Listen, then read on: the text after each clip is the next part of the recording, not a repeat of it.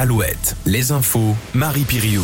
Bonjour à tous. En voile, l'événement aujourd'hui, c'est l'arrivée de Charles Caudrelier à Brest. Le skipper va terminer en tête de la première édition de l'Arkea Ultime Challenge.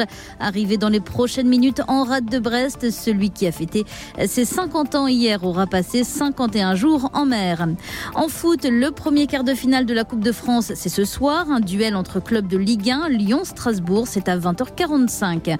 En basket, les Bleus ont remporté leur deuxième match de qualification à l'Euro 2025, 74 à 64 contre la Bosnie. Il s'agissait de leur dernier match avant la préparation au JO de Paris.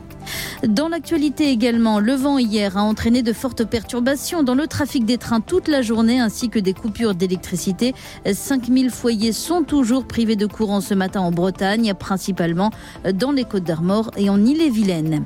Une nouvelle chance pour l'aéroport de Quimper. La menace d'une fermeture de l'aéroport plane depuis la fin de la ligne vers Orly, mais la région va investir plus de 2,8 millions d'euros dans cette opération de sauvetage et une nouvelle société va voir le jour avec l'objectif de maintenir une activité d'aviation d'affaires, aucune aviation commerciale donc. Plus d'infos dans le Télégramme. Dans le Télégramme également, le guide Michelin a publié hier une sélection de 56 nouveaux bibes gourmands, une distinction qui valorise des adresses bon plan à travers la France. 10 restaurants bretons ont été distingués. Retrouvez la liste dans votre quotidien.